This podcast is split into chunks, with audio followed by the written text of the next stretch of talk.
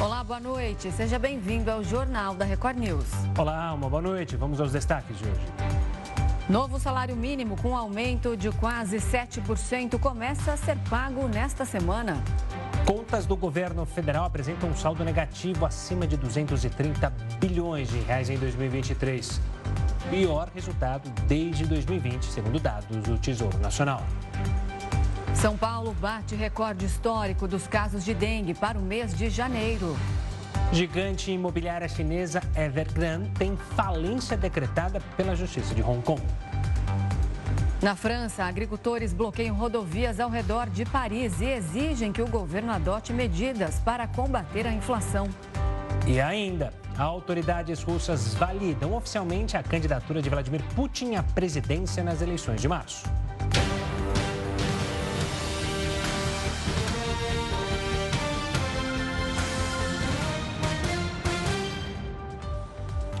E o novo salário mínimo começa a ser pago ainda essa semana. O aumento corresponde a quase 7%.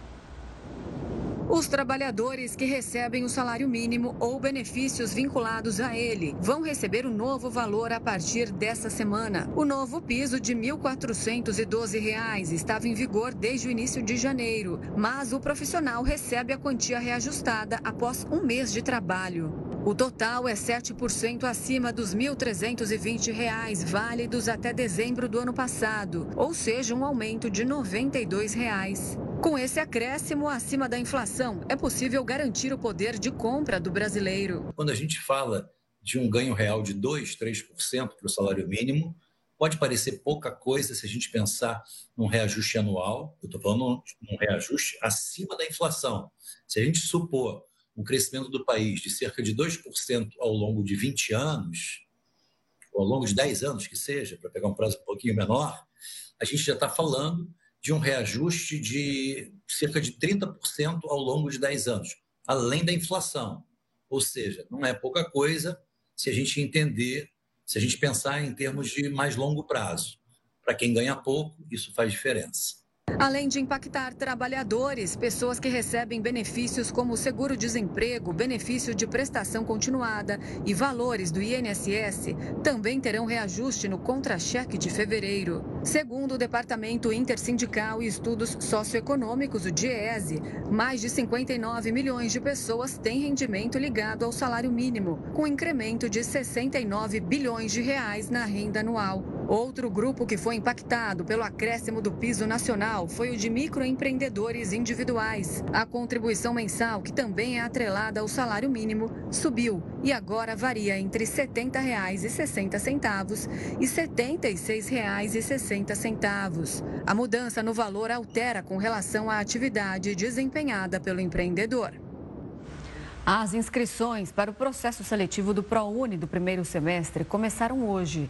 Os interessados têm até quinta-feira para se candidatarem pelo site do programa. Ao todo, serão 406 mil bolsas oferecidas para 15 mil grupos diferentes em mil instituições participantes. Para se inscrever, o candidato precisa ter prestado o Enem 2022 ou 2023 e ter obtido média mínima de 450 pontos nas áreas de conhecimento e nota superior a zero na redação. A lista dos candidatos pré-selecionados vai ser divulgada no dia 6 de fevereiro. E hoje a Polícia Federal realizou mais uma operação para investigar no suposto esquema de espionagem ilegal na Agência Brasileira de Inteligência. Um dos alvos na ação de hoje foi o vereador Carlos Bolsonaro. A casa e o gabinete do filho do ex-presidente foram alvos de buscas.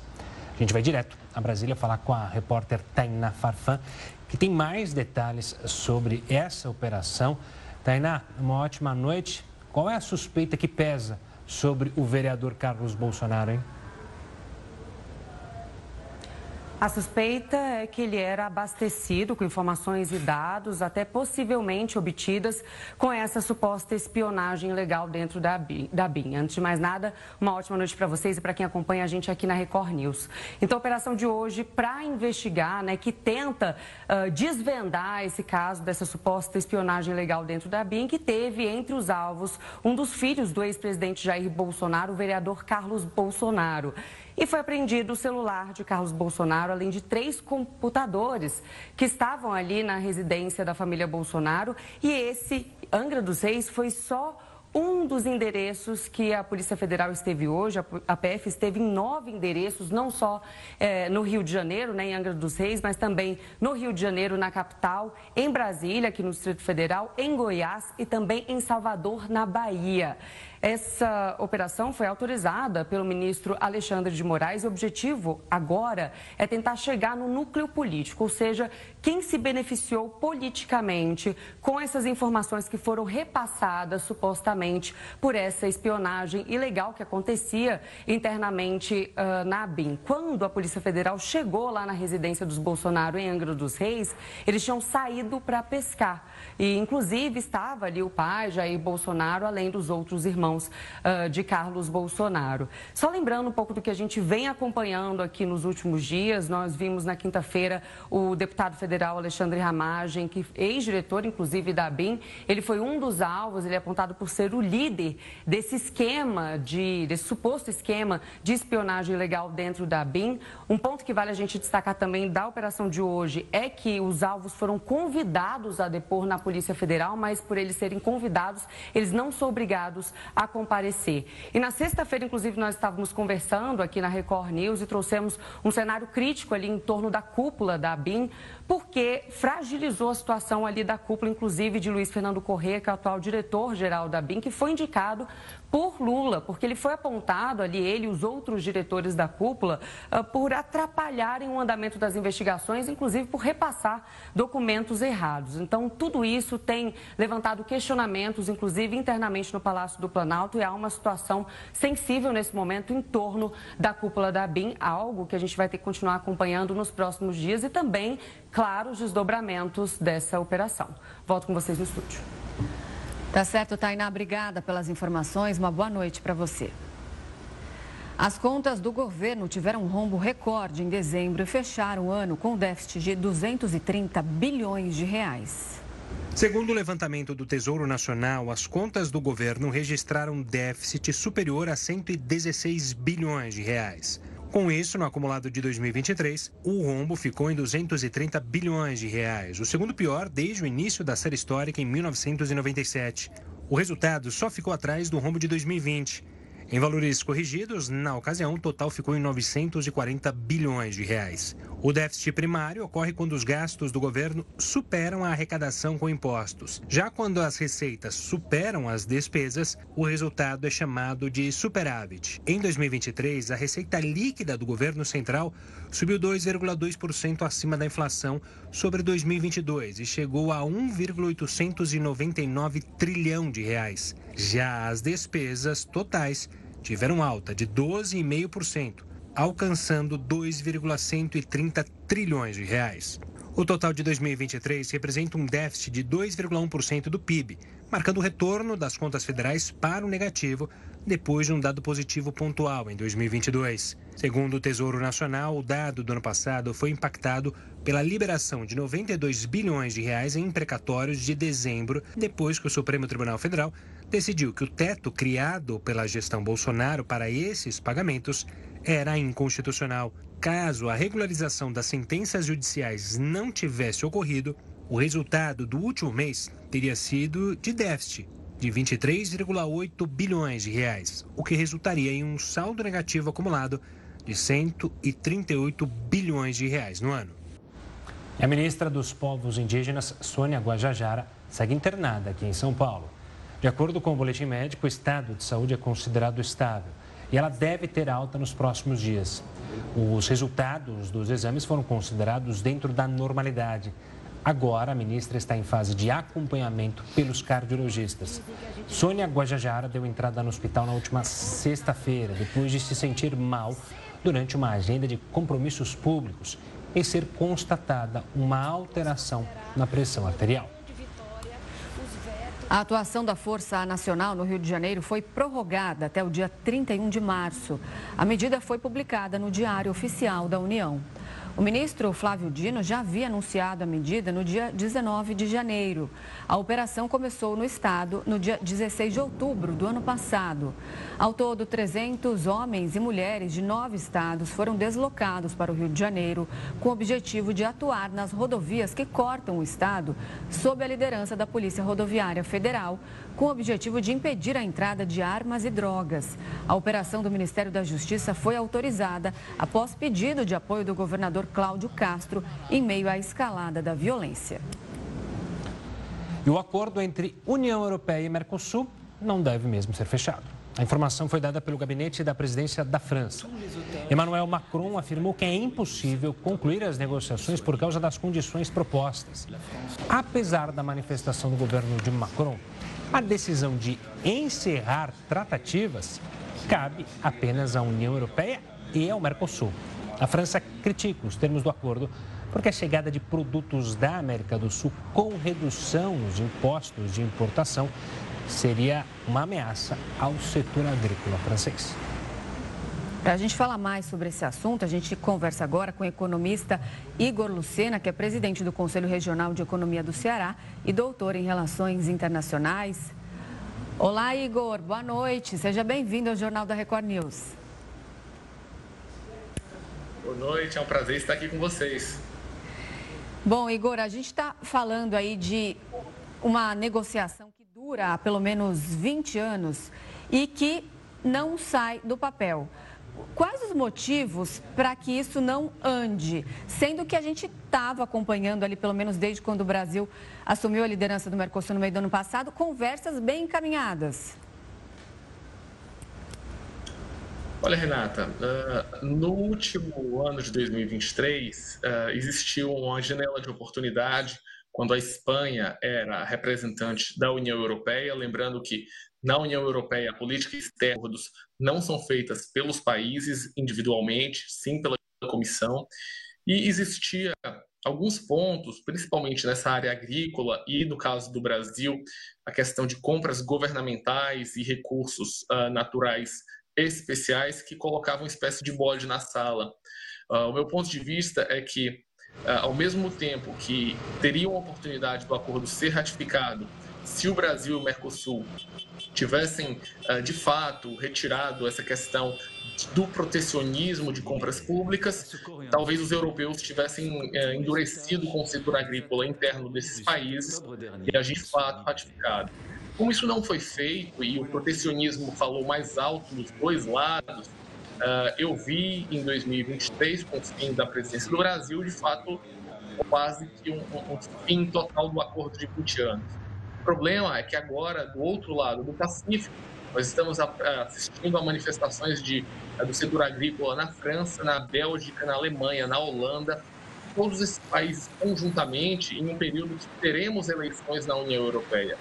Então, apesar do acordo uh, estar sendo colocado como finalizado pelos franceses, isso provavelmente vai ser seguido também pelos alemães e holandeses que conjuntamente dominam a visão política externa dos europeus.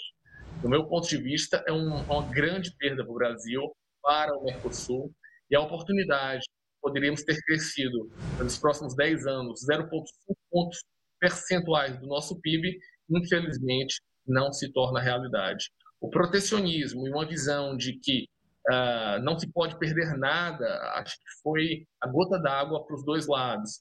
E, ao, diferentemente do Brasil, a União Europeia já fechou seis acordos bilaterais esse ano. O Mercosul não fechou nenhum de relevância. Então, o grande questionamento se volta mais uma vez para dentro.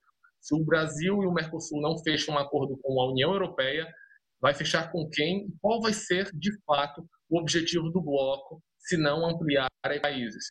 Ficaremos só na política e na retórica? Isso não ajuda o Brasil, isso não ajuda o Mercosul, cria um problema interno pode fazer com que países como o Uruguai uh, façam acordos diretos com outros países, como o Chile. Isso já foi ameaçado.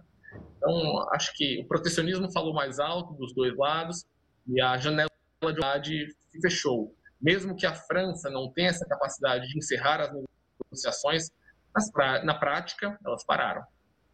Igor, ainda pegando esse gancho de perdas, é, você exemplificou a derrota para o Mercosul, mas dá para dizer quem perdeu mais? De fato, foi o Mercosul que perde mais com esse não acordo? A União Europeia também perde ou não perde para ele, é, como você mencionou, há outros acordos bilaterais que podem é, surgir o mesmo efeito do acordo que seria feito com o Mercosul? Como que a gente pode analisar isso? Do meu ponto de vista, os dois lados perdem. A gente estaria falando de um, uma criação de um mercado consumidor de mais de 700 milhões de pessoas, seria aproximadamente 35% do PIB global e a gente teria a oportunidade de melhorar o nosso parque fabril industrial com, com máquinas e equipamentos mais baratos e, ao mesmo tempo, exportar ainda mais o agro brasileiro, que é campeão mundial. Entretanto, por o meu ponto de vista, o Mercosul perde mais, porque ele passa a essa a visão de que é incapaz de realizar grandes acordos bilaterais. Nós não temos um grande acordo com China, nem com os Estados Unidos, nem com agora a União Europeia, nem com outros grandes players como Japão, Austrália e Nova Zelândia. Por outro lado, os europeus fecharam com o Canadá, fecharam com a Nova Zelândia, estão prestes a fechar com a Austrália. Isso mostra, e além, além disso, eles estão no processo de alargamento da União Europeia com mais cinco países candidatos. O Brasil poderia surfar esta mesma onda junto com o Mercosul e não o faz. Nós entramos agora dentro do país com o, o, a Bolívia como membro pleno e poderíamos utilizar o gás boliviano para exportar pelo Brasil e substituir parte uh, da situação do gás russo. Mas isso, então, de vista, o Brasil e o Mercosul perdem muito mais. Tá certo, Igor. Muito obrigada pela sua participação. É sempre um prazer conversar com você. Uma boa noite. Volte outras vezes. Muito obrigado e até a próxima. Até a próxima, Igor. E olha, agora falando da China, a gigante do setor imobiliário chinês, Evergrande Group, teve o pedido de falência decretado por um tribunal de Hong Kong. Esse é mais um episódio que demonstra a crise do mercado de construção no país asiático. A juíza responsável pelo caso decidiu liquidar a incorporadora que tem mais de 300 bilhões de dólares de dívida total. A decisão ocorreu após a Evergrande não conseguir oferecer um plano de reestruturação concreto, mais de dois anos após dar um calote de dívida e depois de várias audiências com credores e a justiça. Agora, tribunais chineses podem recorrer da decisão de Hong Kong. Para especialistas internacionais, a decisão já era esperada, uma vez que o tamanho da dívida era quase impossível de ser paga por completo. Este momento vem chegando nos últimos dois anos. Seria muito desafiador em qualquer jurisdição efetuar uma reestruturação desse tipo e desse tamanho com sucesso. Infelizmente, nestas circunstâncias, eles não tiveram sucesso. Então, ainda não se sabe para onde a empresa irá a partir daqui e qual o efeito que a liquidação terá em relação aos ativos dentro e fora do país asiático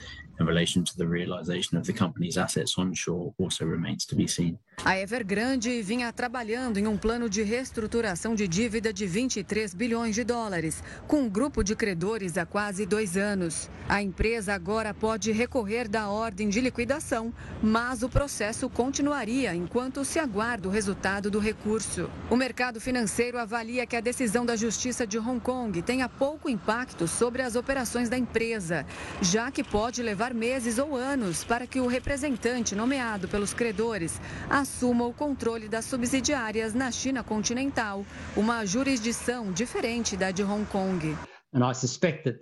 Eu suspeito que o governo chinês administrará esse recurso de liquidação com muito cuidado, para não causar grandes problemas à economia chinesa. Em outras palavras, não é um momento Lehman Brothers, como vimos em 2008 nos Estados Unidos.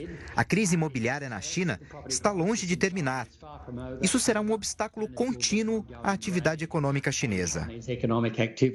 A Evergrande foi fundada em 1996 e alcançou o topo no mercado imobiliário imobiliário.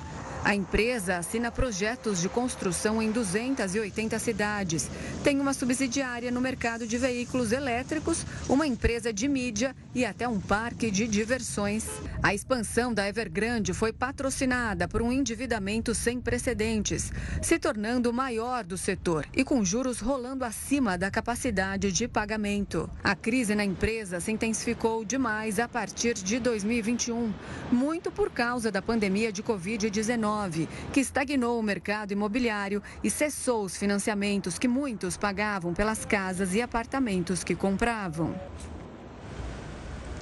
E quem vai falar mais com a gente sobre a crise no setor imobiliário chinês é Marcos Vinícius de Freitas, professor visitante da China Foreign Affairs University. Professor, uma boa noite. Seja muito bem-vindo ao Jornal da Record News. Boa noite, prazer conversar com vocês hoje. Bom, professor, nós estamos falando aí do principal setor da segunda maior economia do mundo. Qualquer crise que afete ali essas gigantes do mercado vai gerar um efeito cascata e afetar internamente, primeiro, internamente, de que forma? É, é uma situação até diferente daquilo que a gente viu nos Estados Unidos, porque neste caso o governo chinês mais ou menos soltou a rédea com relação ao processo da Evergrande, que foi declarada a, em falência em Hong Kong, você vai ter aí todo um processo que vai acontecer tanto em Hong Kong como na China continental. Mas o fato é de que ah, o governo chinês, justamente em razão ah, da, do pico de ah, imobiliário de alguns anos, ah, mais ou menos pretende, em muitas ocasiões, e nesse processo tem sido assim, reverter esse incremento substancial do valor da moradia. Então, o caso da Evergrande é um caso típico que a gente vê acontecendo num país ah, em que uma das principais empresas não vai ser salva pelo governo, justamente porque praticou ah, algumas ah, inconsistências na sua administração. No caso atual, não apresentou efetivamente um plano de recuperação judicial que satisfizesse aos juízes, houve várias uh, tentativas de alterações de datas e modificações, e aí que nós vemos é que o governo chinês mais ou menos entende que é aquela postura, efetivamente se espera no caso do capitalismo, que o Estado não vai necessariamente ajudar as empresas que estão em situação difícil por causa da má administração. Professor, uma boa noite da minha parte também. E o que, que a gente pode esperar? Quais são os cenários possíveis para esse setor na China. Primeiro, na questão judicial, ou seja, a jurisprudência chinesa vai aceitar o que aconteceu em Hong Kong, isso pode gerar algum conflito. É, e também, definido o que vai acontecer, isso é rápido, é demorado, é, essa, o, o que fazer? Devolver o dinheiro, liquidar todas as as propriedades da Evergrande para pagar os investidores? Como é que funciona isso? É, será um processo que demorará um pouco de tempo, obviamente, em razão do, do tamanho da empresa e do alcance do impacto que a Evergrande tem dentro, do, dentro da China, com seus inúmeros projetos de habitação e outros projetos que ela tem é, levado a efeito nos últimos anos.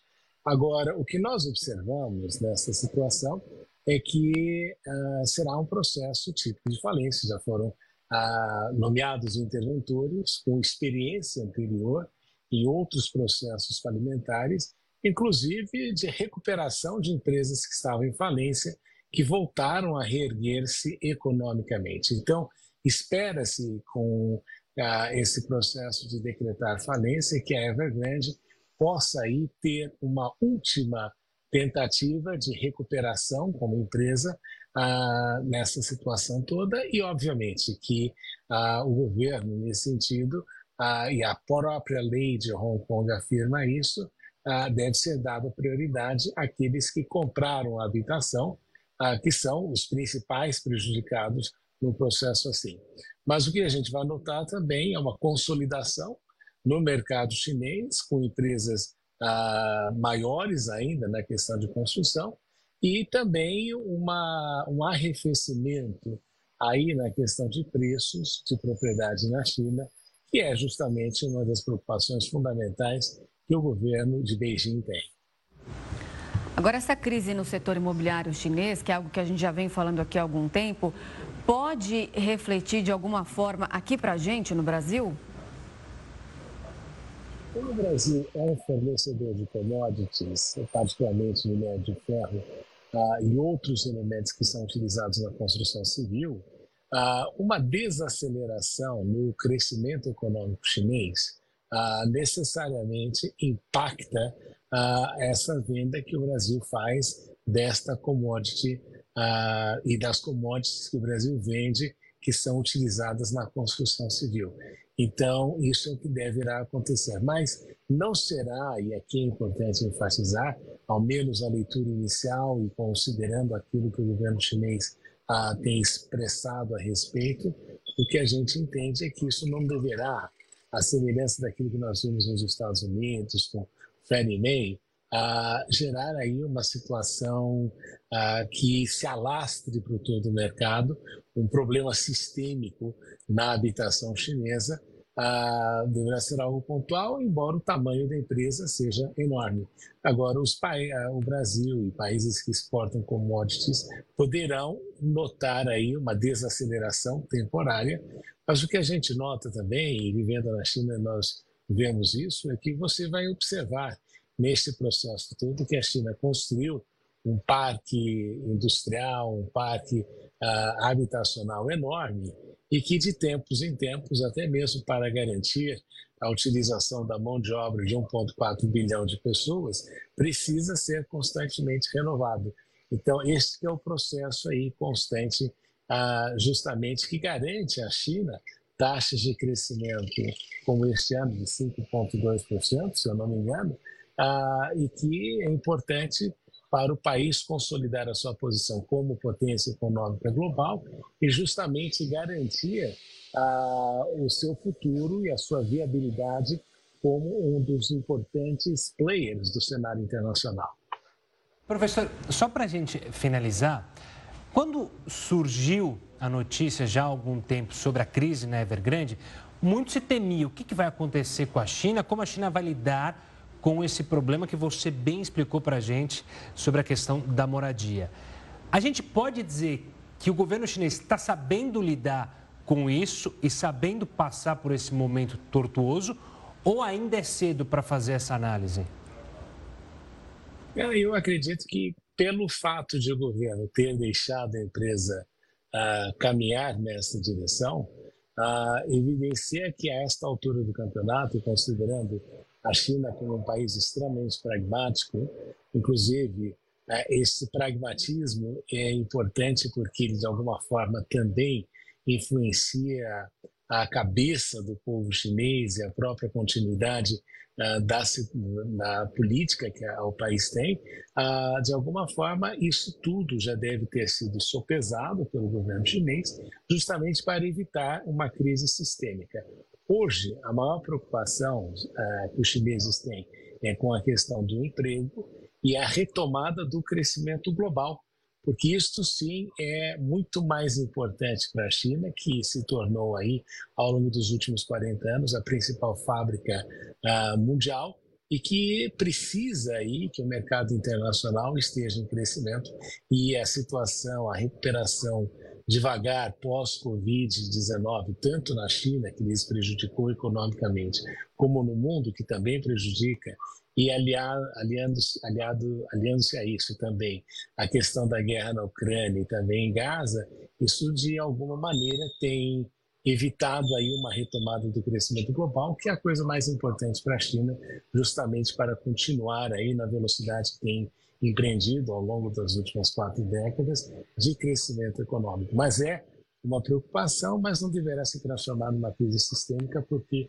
considerando a atitude do governo chinês, a Evergrande não é aí o grande caso ah, e de maior preocupação. Não é aquele caso que a gente via na década em 2007 das chamadas empresas que eram demasiado grandes para falhar ou para ter problemas assim, né?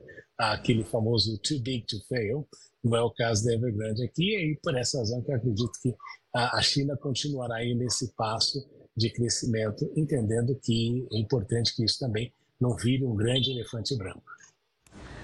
Professor, muito obrigada pela entrevista. Uma boa noite para você. Obrigado, um prazer conversar sempre com vocês. Um forte abraço. Ainda na Ásia, o líder da Coreia do Sul, Kim Jong-un, supervisionou os testes de dois mísseis de cruzeiro lançados por submarino. De acordo com a imprensa estatal, os disparos foram feitos no Mar do Leste para atingir o alvo insular. A agência não confirmou qual foi a distância percorrida e nem se eles foram lançados abaixo ou acima da superfície do mar. Ainda segundo o comunicado, os testes não têm relação com a situação regional e nem tiveram impacto no país vizinho. Já o exército da Coreia do Sul alegou que detectou o lançamento de mísseis no domingo. O rei Charles III teve alta do hospital depois de passar por uma cirurgia de próstata. O monarca tinha sido internado na última semana para realizar um procedimento de correção, segundo um comunicado do Palácio de Buckingham. Na manhã de hoje, ele deixou o hospital ao lado da esposa, a rainha consorte Camila. Os compromissos públicos do rei Charles III foram remarcados para que ele possa ter um período de recuperação. USP abre inscrição para mais de 4 mil vagas em cursos gratuitos para pessoas com 60 anos ou mais. É o que a gente fala já já aqui no Jornal da Record News.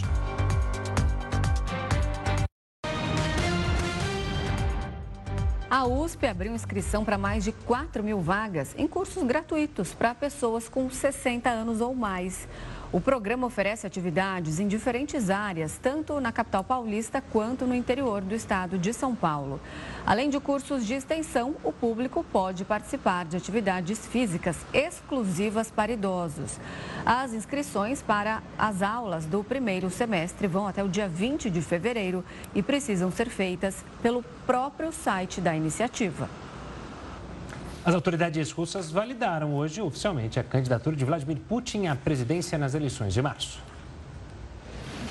A votação deve ser vencida com tranquilidade pelo atual chefe de Estado, uma vez que diversas pesquisas eleitorais dão ampla vantagem a Putin. O atual presidente, de 71 anos, está no poder há quase 25 anos. Ele anunciou oficialmente em dezembro a intenção de disputar um novo mandato nas eleições, que vão acontecer durante três dias, de 15 a 17 de março. Grupos de defesa dos direitos humanos afirmam que as eleições anteriores foram marcadas por irregularidades e que a presença de observadores independentes na próxima votação provavelmente será proibida. Outros diversos grupos acusam o governo russo, hoje sob poder de Putin, de enfraquecer e perseguir opositores políticos, o que dificulta a formação de chapas opositoras nas eleições. Vale lembrar que Putin só poderá concorrer nesse ano após a aprovação de uma polêmica reforma constitucional de 2020, que permite ao mandatário permanecer no poder até 2036. Para a gente entender melhor o contexto na Rússia, nós vamos conversar agora com o professor de Relações Internacionais da SPM, Roberto Ibel.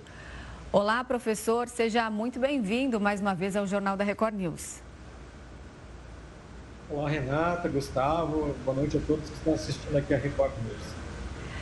Professor, essas eleições na Rússia, elas são uma simples formalidade, o resultado já está decretado. Queria te perguntar por que isso acontece. E lembrar também que acho que há mais ou menos um mês teve a rival dele que foi proibida ali de participar das eleições porque alegaram erros nos formulários eleitorais. Exatamente, Renata. As eleições, é o que eu sempre falo para os meus alunos de relações internacionais, ter eleições nem sempre é sinônimo de uma democracia plena, né? E é o que a Rússia apresenta neste momento, praticamente já duas décadas, sob o governo de Vladimir Putin. As eleições são mera formalidade para ratificar Vladimir Putin no poder. O interessante, estava olhando aqui antes de entrar na entrevista, alguns dados, algumas pesquisas eleitorais que foram realizadas na Rússia. Claro que também isso depende, né, a veracidade, até que ponto a gente pode confiar no resultado dessas pesquisas.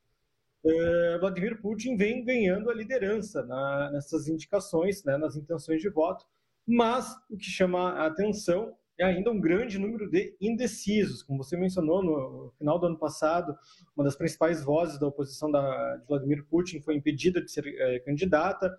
Alexander Navalny, que é o grande opositor de Vladimir Putin, foi preso é, em 2021 e foi transferido para uma prisão distante de Moscou. Então, não consegue nem exercer uma influência, digamos assim, no eleitorado de oposição a Putin.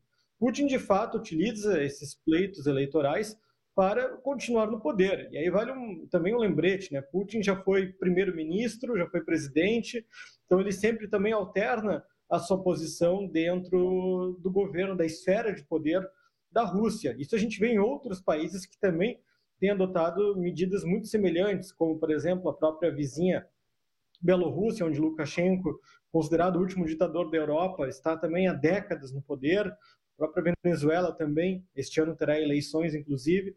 Também sempre esses líderes buscam reformas constitucionais, reformas políticas para conseguirem se perpetuar no governo de seus países. Professor, fazendo umas contas aqui, eu não sou tão bom de matemática, mas acho que são contas simples, dá para fazer.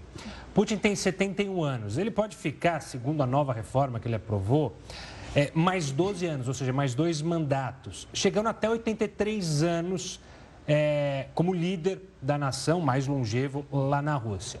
A gente falar em idade, o presidente Joe Biden tem 81 anos e está lá nos Estados Unidos deve concorrer a mais um mandato. Mas, de alguma forma, Putin pensa já em preparar o terreno para um possível sucessor lá na frente? Isso pode gerar intrigas entre os próprios aliados de Putin, porque, como a gente é, bem entendeu da sua explicação, é uma mera formalidade ele que vai vencer. Mas sempre tem gente de olho já no próximo passo. O próximo passo seria, enfim, a saída de Putin algum dia, seja por bem ou seja até é, pela natureza. Afinal, uma hora ele vai morrer. Exatamente. É, a grande diferença, eu diria, citei antes a Bielorrússia, citei a própria Venezuela, a Venezuela, que tu indica este ano, a oposição poderá participar uh, do pleito eleitoral. Então, há expectativa que possa existir uma mudança de governo. Na Bielorrússia, por outro lado, o presidente Lukashenko tenta preparar seu filho para assumir uh, o, o cargo de presidente. Isso não acontece na Rússia. Na Rússia, hoje há uma disputa, inclusive, para saber quem sucederia Vladimir Putin em uma eventual renúncia, um eventual impedimento né, de participação ou de continuidade do seu governo. Isso, isso não está muito claro. Né? Não há uma, um caminho, digamos assim, apresentado pelo próprio presidente Vladimir Putin sobre quem poderia sucedê-lo. Claro que há vozes muito fortes, inclusive do ex-presidente, ex-primeiro-ministro Dmitry Medvedev, que é uma das lideranças políticas hoje mais forte na Rússia depois de Vladimir Putin, talvez estaria capacitado, mas também regula de idade.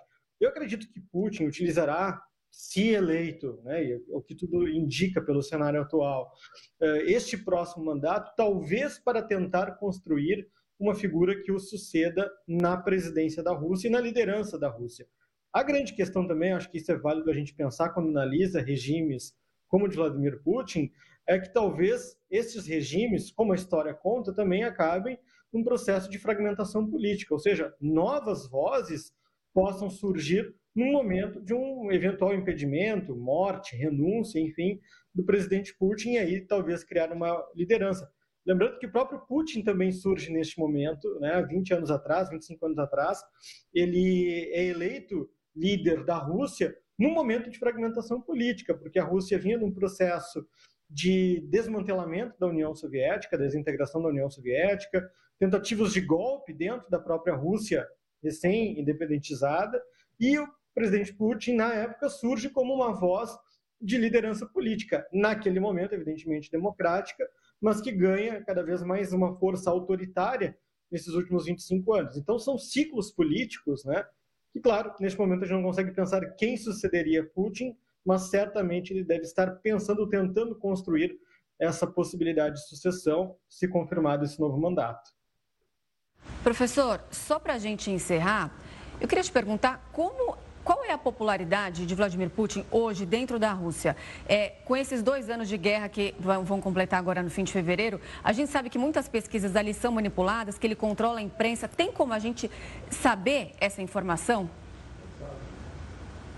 é muito difícil, Renato. Eu estava até conferindo antes aqui a popularidade atual pelos institutos de pesquisa da Rússia, estão na casa de 83%, 85%, que é uma popularidade alta que cresceu depois do início da guerra na Ucrânia. Né?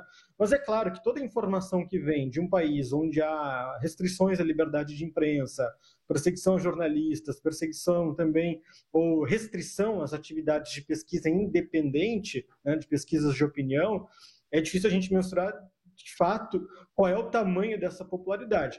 Mas é fato, sim, que a gente consegue observar, por meio dessas manifestações pró-Vladimir Putin, que ainda assim boa parte da população russa ainda apoia suas decisões, sobretudo as decisões relacionadas à guerra na Ucrânia e também às reformas políticas. É fato também que essa popularidade de 83%, 85%, se comparada com pesquisas anteriores à guerra, que começa em fevereiro de 2022, realizadas por, por estes mesmos institutos, ela caiu em certa medida. Eu estive na Rússia em 2015 e lembro que na época a popularidade do presidente Vladimir Putin, que já era presidente praticamente 10 anos atrás, uh, os jornais apontavam na casa de 90% a 93%. Né? Ou seja, há uma queda aí nestes últimos 10 anos, que vai ser reforçada, vai ser, digamos, recuperada com o início da guerra na Ucrânia, conseguiu balizar Vladimir Putin, inclusive agora, para a candidatura como candidato independente. Isso que eu gostaria de destacar também para concluir. Putin está se candidatando à presidência da República não pelo seu partido tradicional, que é a Rússia Unida. Ele conseguiu assinaturas e apoio suficiente para se lançar como um candidato independente, que é algo previsto na legislação russa. Tá certo, professor. Muito obrigado pela participação aqui conosco no Jornal da Record News. Um forte abraço e até uma próxima. Obrigado, boa noite. Ainda no cenário internacional, o governo de Israel cancelou as reuniões com a Agência de Ajuda Humanitária da ONU que estavam previstas para essa semana.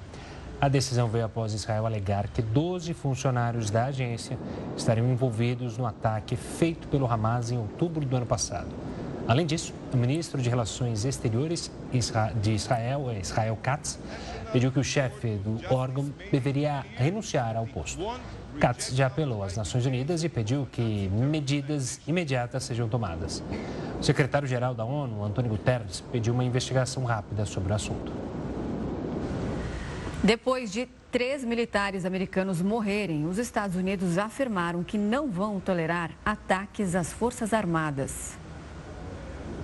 Os Estados Unidos prometeram retaliar o ataque de drones na Jordânia, que deixou três militares mortos e dezenas de feridos. A ação atingiu uma base norte-americana no país e a autoria foi reivindicada pelo grupo Resistência Islâmica.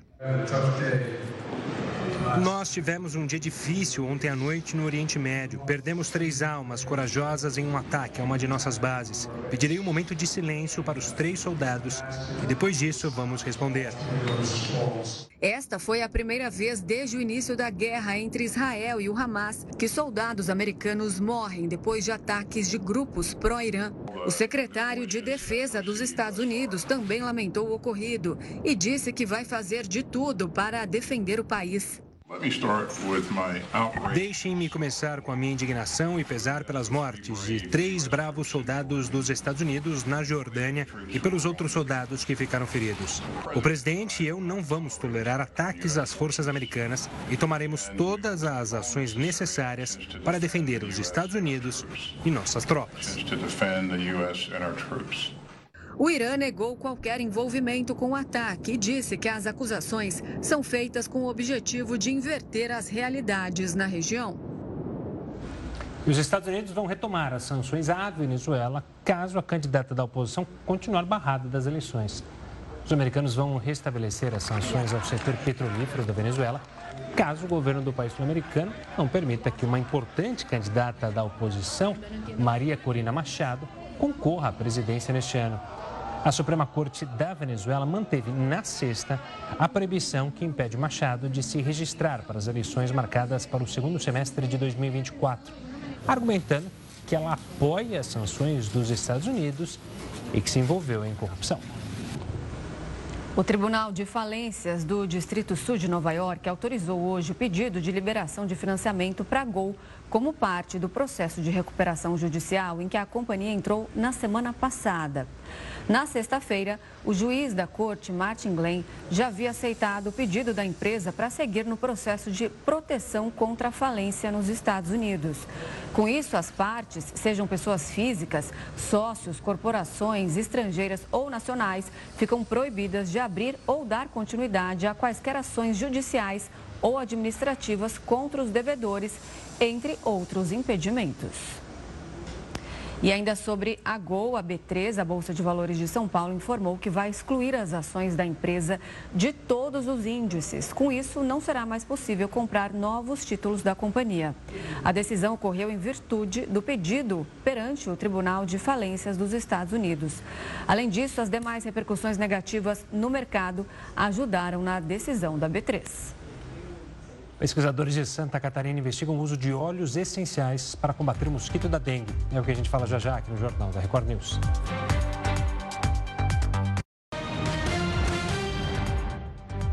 A procura por testes rápidos da dengue nas farmácias aumentou 650% entre novembro do ano passado e janeiro deste ano. A alta ocorre em meio à explosão de casos no país. O aumento na procura pelos testes também tem relação com a vacina contra a dengue, que já chegou aqui no Brasil. A aplicação do imunizante contra a doença cresceu 480% de novembro para janeiro. Os dados são das redes de farmácia Raia e Drogazil. Desde o início deste ano, a dengue já matou pelo menos 12 pessoas, segundo o Ministério da Saúde. Os casos dobraram no Brasil nesse começo do ano, comparado a janeiro do ano passado. Com o objetivo de frear o avanço da dengue no país, o Ministério da Saúde vai começar a distribuir doses da vacina Quedenga em fevereiro para 521 cidades do país. A ideia é imunizar cerca de 3 milhões e 200 mil pessoas. No primeiro momento, o público-alvo será composto por crianças entre 10 e 14 anos de idade. Os principais sintomas da dengue são febre repentina, manchas vermelhas no corpo, mal-estar, falta de apetite, dor de cabeça, dor atrás dos olhos, no corpo e nas articulações. A cidade de São Paulo bateu recorde histórico de casos de dengue em janeiro. A capital paulista contabilizou 1.792 casos de dengue nas primeiras três semanas de janeiro. Número que já ultrapassa o total registrado no primeiro mês do ano, desde o início da série histórica em 2015. Recorde anterior ocorreu em 2016, quando foram registradas 1.252 confirmações da doença. Os dados foram divulgados hoje pela Secretaria Municipal da Saúde. De acordo com a pasta, foram notificados 5.052 casos de dengue de 1 a 20 de janeiro, dos quais 1.792 foram confirmados e são autóctones, ou seja, a infecção pelo vírus ocorreu no próprio município. O uso de óleos essenciais para combater o mosquito da dengue está sendo estudado em Santa Catarina. Os resultados preliminares da pesquisa inédita no país são promissores. Os extratos naturais de plantas mostraram efeito tanto para repelir o mosquito da dengue quanto para eliminar as larvas dele. Os testes estão sendo realizados em uma universidade de Chapecó e têm o apoio do governo de Santa Catarina. Pelo menos três espécies de plantas se destacaram e mostraram ações repelentes ao mosquito Aedes aegypti. Os destaques ficaram para a unha de gato e o crisântemo, que apresentaram excelente poder como larvicida e repelente. É, agora a gente recebe um dos integrantes da equipe que está fazendo as pesquisas com os olhos, Júnior Antônio Lutinski. Ele é professor e pesquisador da pós-graduação em Ciências da Saúde na UNO Chapecó.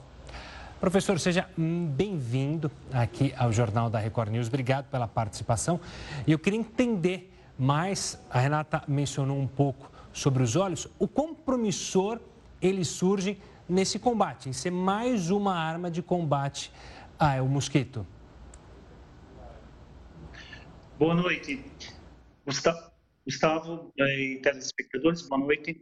É uma são pesquisas que vêm sendo realizadas aqui na universidade por, pelo grupo de pesquisadores aqui da, da Chapecó.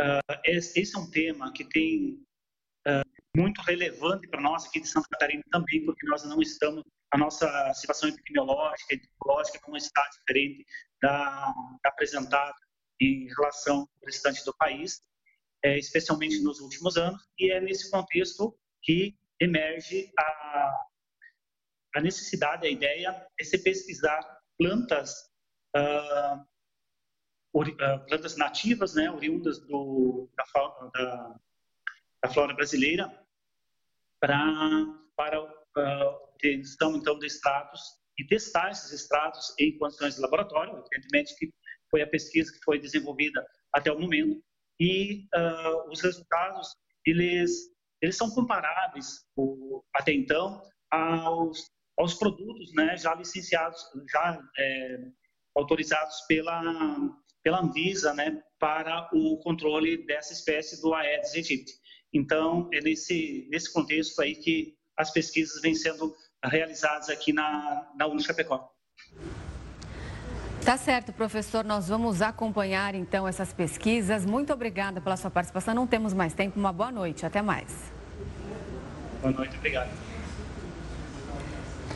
Um rápido intervalo e a gente volta já já.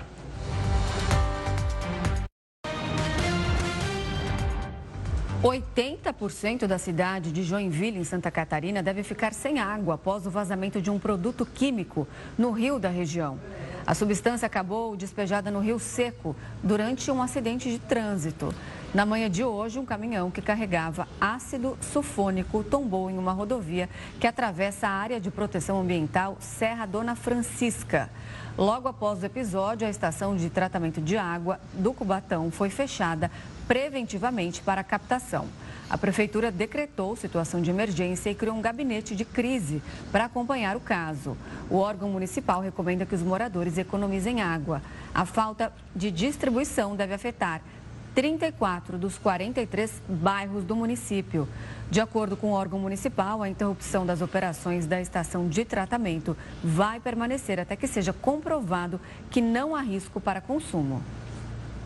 Ainda em Santa Catarina, moradores aproveitaram a trégua da chuva para contabilizar os prejuízos do fim de semana. Um adolescente de 17 anos morreu depois de ter sido arrastado pela correnteza de um rio.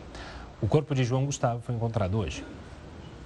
Jaraguá do Sul, no norte de Santa Catarina, amanheceu com lama por toda a cidade. A chuva também deixou estragos em casas como a da Renata. A gente assistia daqui de cima a, chuva levar lá para baixo.